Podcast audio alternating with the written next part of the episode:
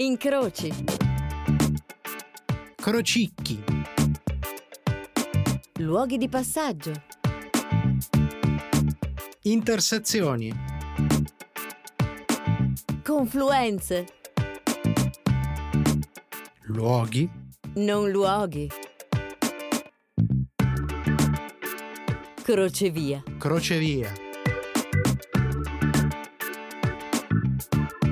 Crocevia. Storie dai luoghi di passaggio.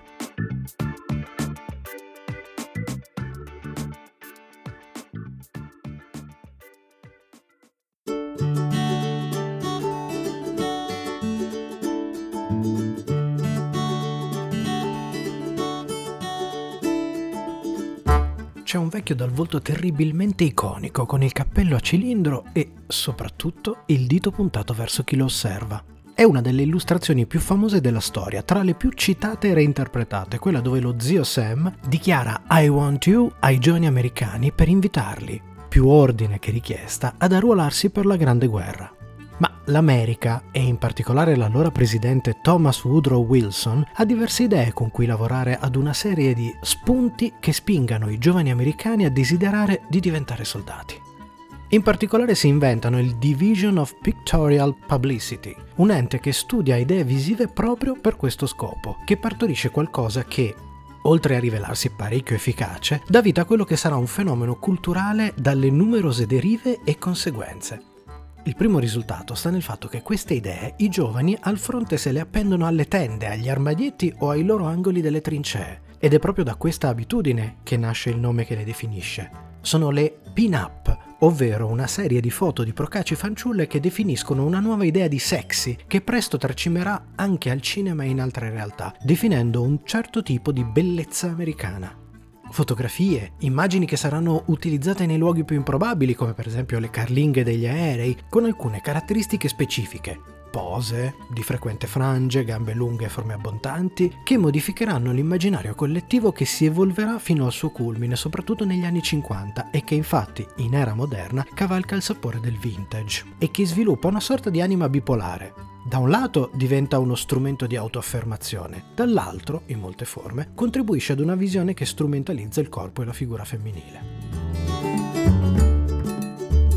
Benvenuti nella nuova stagione di Crocevia per scoprire storie e persone dagli incroci e dagli incontri più disparati, luoghi di passaggio reali o metaforici che siano, comuni o magari inaspettati come quelli che si possono conoscere solo inciampandoci contro. Io sono Paolo Ferrara e come al solito sarò il vostro ospite, portandovi nelle storie che ho raccolto e ascoltato per voi.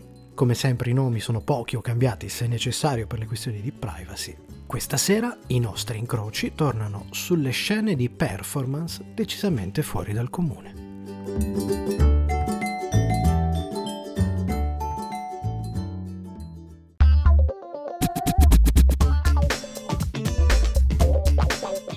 Tutta la propaganda è bugiarda, anche quando dice la verità.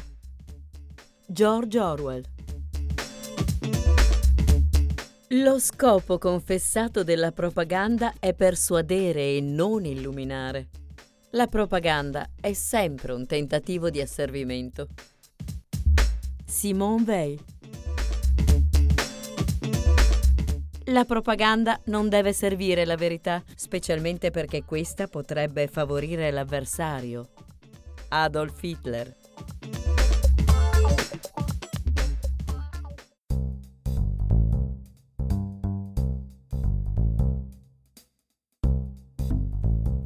La casualità e la curiosità sono due ingredienti che, messi insieme, possono dare vita a percorsi inaspettati. Capita per esempio che una ragazza si ritrovi per curiosità una sera ad un evento, uno spettacolo di cabaret e burlesque. In quell'occasione incrocia la performer dopo lo spettacolo e le chiede di potersi fare una foto con lei. Dalla foto nasce la chiacchiera ed ecco lì, buttata quasi per caso, una proposta. Hai mai pensato ad un corso di burlesque? La risposta, se lo scopo della domanda fosse stato realmente quello letterale, sarebbe stata automaticamente no. Non ci ho mai pensato. A dire il vero, non ho mai nemmeno pensato al burlesque in assoluto, non so nemmeno cos'è. Ma la domanda è in realtà un invito e casualità e curiosità stanno già convergendo tra di loro. In quel periodo quella ragazza, ad esempio, stava pensando di iscriversi a qualche corso di boogie o rockabilly, ma l'assenza di un partner fisso per ballare risulta un intoppo mica da poco. A quanto pare invece il burlesque puoi portarlo avanti da sola. Allora, perché non provare? Ed eccoci qui.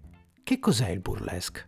Perché è subito chiaro che non si tratti semplicemente di ballare e anzi è una di quelle cose che si porta appresso immediatamente un carico che nemmeno possiamo definire semplicemente come pregiudizi.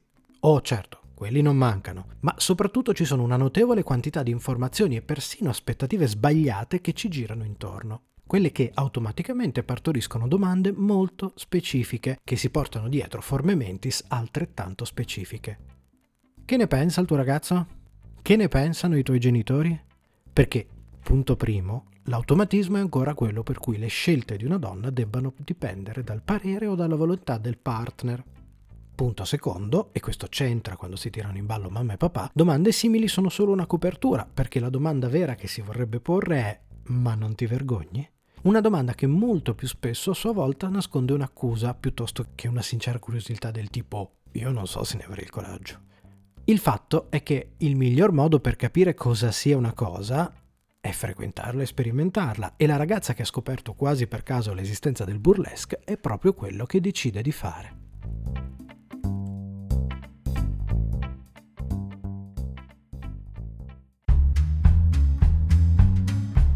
È più facile spezzare un atomo che un pregiudizio. Albert Einstein. L'idea che da tempo ci siamo fatti di una persona ci tappa occhi e orecchie. Marcel Proust. Sradicare un pregiudizio è doloroso come estrarre un nervo. Primo Levi. Cacciate i pregiudizi dalla porta Essi rientreranno alla finestra. Re Federico il Grande.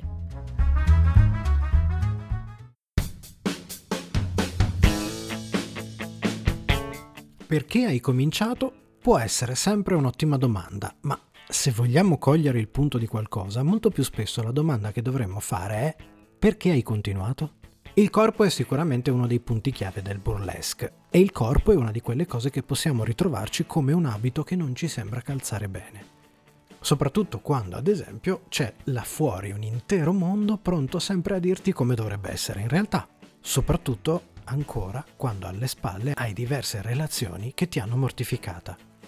Che il corpo sia il centro della scena significa tante cose, significa la ricerca di una costante eleganza che abbia una perfetta consapevolezza di cosa sia o meno la volgarità, in modo da tenerla sempre fuori portata. Significa saper indossare nel modo giusto i tacchi alti e sapere come muovercisi sopra. Significa imparare a riscoprirlo, quel corpo, e riappropriarsene e sentire finalmente come ti calza per davvero. Certo, è vero, è facile che arrivino contatti e richieste alla ricerca di spettacoli privati, perché più di uno è magari convinto che se fai burlesque, se mostri, allora sei sicuramente interessato a cose come il bondage il sadomaso, soprattutto con il primo che ti contatta online. Lo strip, lo spogliarello, è parte dello spettacolo quanto il teasing, ma se la questione è perfettamente introiettata all'estero, queste percezioni un po' distorte spingono qualcuno qui in Italia ad offendersi se dai loro delle spogliarelliste vivendo la cosa come un eco a quella volgarità che del burlesque non è parte.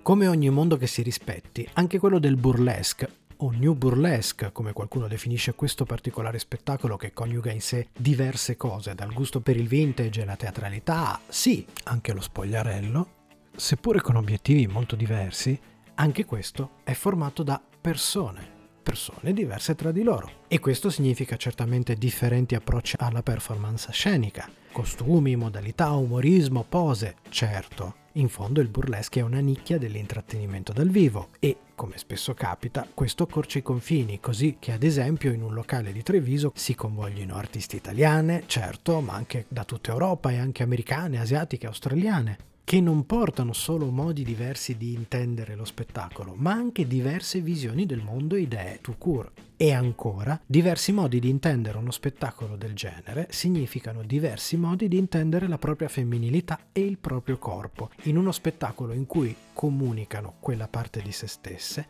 costruendo un gigantesco promemoria. Qualsiasi modo è un modo giusto di vivere il proprio corpo.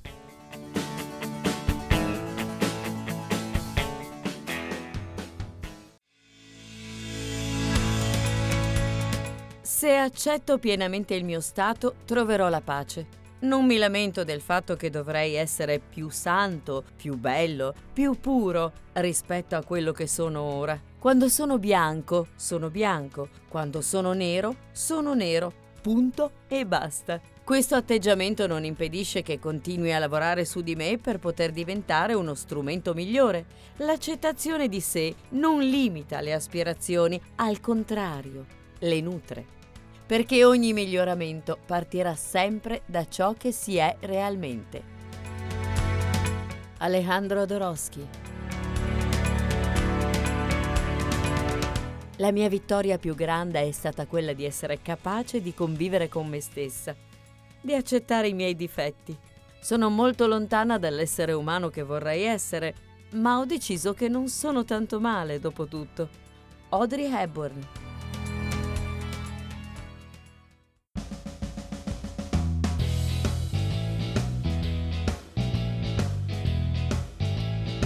Pensate ad uno spettacolo teatrale o uno spettacolo comico o persino uno spettacolo per bambini. Cosa li tiene in piedi e gli fornisce forma e sostanza? I personaggi. Interpreti, comici e attori se ne vestono e li portano e li tengono in scena. Deve indossarne uno anche la stage kitten, che in teoria è semplicemente una figura che entra sul palco e raccoglie gli abiti di cui si libera la performer sulla scena. Ma per farlo la stage kitten entra lei stessa in scena. Può allora permettersi di essere qualcosa che non appartiene allo spettacolo stesso? E infatti lo spettacolo del moderno burlesque ha tre figure che gli danno vita. Il presentatore, che deve essere personaggio a sua volta, la o le o i performer e la stage kitten. Come è facile immaginare, spesso fare la stage kitten è anche il primo passo per imparare a conquistarsi la scena per poi magari evolvere proprio in performer. Ma tutti gli spettacoli hanno ovviamente parecchio lavoro dietro le quinte e di questo, in questo ambiente, se ne occupa la stage manager. Le esigenze di una performer possono essere le più disparate, potrebbe aver bisogno di aiuto per un numero specifico o magari di oggetti di scena particolari.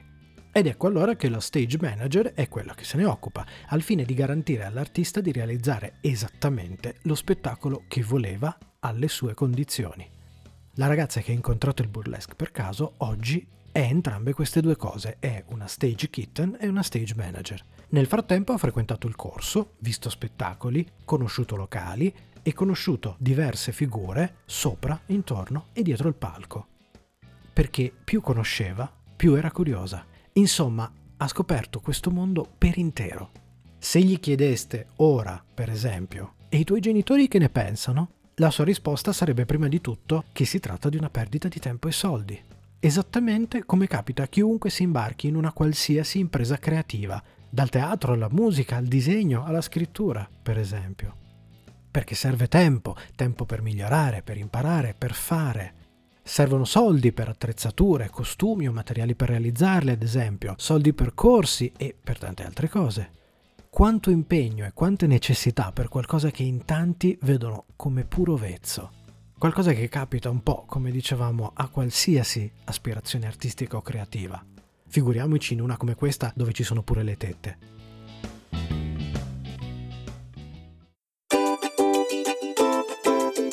Il paradiso in terra si trova nel seno di una donna, sul dorso di un cavallo, nelle pagine di un libro. Proverbio arabo. Qual è quella cosa che se inserita in un film garantisce il successo? Le tette. Ed Wood. Ho i piedi piccoli perché all'ombra non cresce niente. Dolly Parton.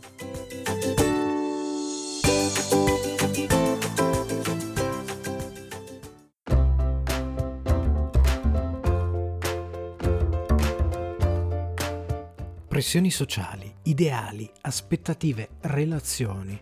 È un bombardamento costante, a volte spietato, da cui ti ritrovi spesso messo in discussione, giudicato o giudicata. Ti chiedi, sono abbastanza? Sono giusta o sono giusto? C'è un posto per me? Poi vedi sul palco persone di ogni genere ed etnia, persino con disabilità, che stanno lì, ballano, si mostrano, sono padrone del loro corpo. Ti dicono, guardami, mi esprimo a modo mio, esprimiti anche tu ti dicono guardami, io mi accetto, puoi farlo anche tu. Io sono Paolo Ferrara e questo è Crocevia. E come sempre siamo arrivati alla conclusione, ma prima dei saluti c'è il momento di dire i grazie. Grazie allora ad Alessandra Prandi, la voce della sigla e delle nostre citazioni, e come sempre grazie a Radio Home che è il nostro compagno di viaggio. Della squadra di Radio Home ricordo e ringrazio sempre Irena Di Pietra, Clara Calavita ed Edoardo Pivi per i vari supporti tecnici. E poi ovviamente ringrazio i miei compagni di viaggio di Sono Cose Serie, la nostra trasmissione sulla serialità a 360 gradi, ovvero Michelangelo Alesso, che è anche il creatore del, del logo di Crocevia, Matteo il De Simone Maledetto e Fabrizio Cucci, anche loro grandi supporter tecnici. Vi ricordo che il sito www.sonocoseserie.it, oltre alle nostre follie su serie tv, fumetti e oltre, ospita anche i podcast di Crocevia, che trovate sempre anche su Spotify e iTunes. E vi ricordo anche il progetto www.doppiattori.it, 2P e 2T, che è il sito che contiene il nostro progetto, un web documentario seriale dedicato al mondo del doppiaggio. Sei puntate che potete vedere anche su YouTube. Ringrazio ancora Irene Bommaci e Matteo Galasso, che sono quelli che ci regalano alcune delle immagini che popolano i social di Crocevia. Crocevia ha una pagina Facebook e una pagina Instagram, così come ce le ha anche Radio Home e Sono Cose Serie, Mettete mi piace a tutte queste pagine per avere sempre gli aggiornamenti sulle nostre novità. Per quanto riguarda questa puntata, ringrazio Giulia Mia e eh, citiamo il Nasty Boys di Treviso, che è un locale specifico dedicato al burlesque. Ringraziamo anche Seblanc Burlesque e Nuit Blanche e il collettivo Harley Barley di Vicenza. Ci sottolineano che per chi fosse interessato ad approfondire la storia del burlesque, di cercarvi il libro di Attilio Reinhard. Se invece avete altre storie da crocevia da segnalarmi o raccontarmi, potete farlo scrivendo a paolo.ferrara.radiohome.it. Noi ci riascoltiamo più o meno tra una quindicina di giorni. Nel frattempo date un'occhiata al vostro corpo, saggiatene tutti i suoi confini. Noi ci sentiamo al prossimo crocevia.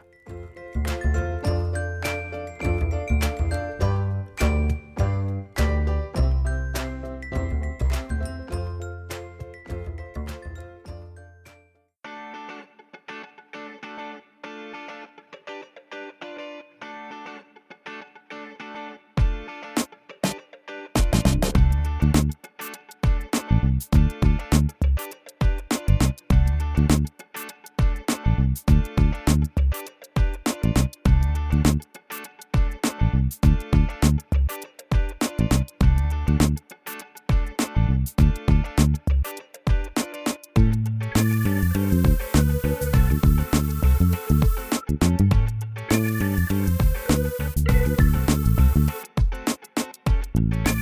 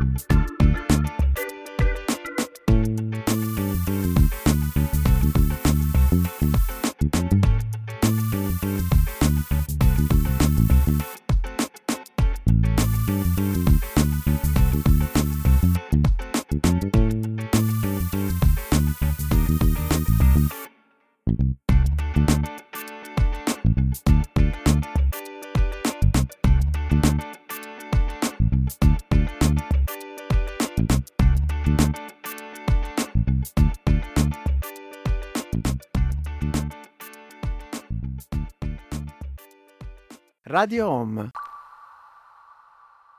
Sono come suono.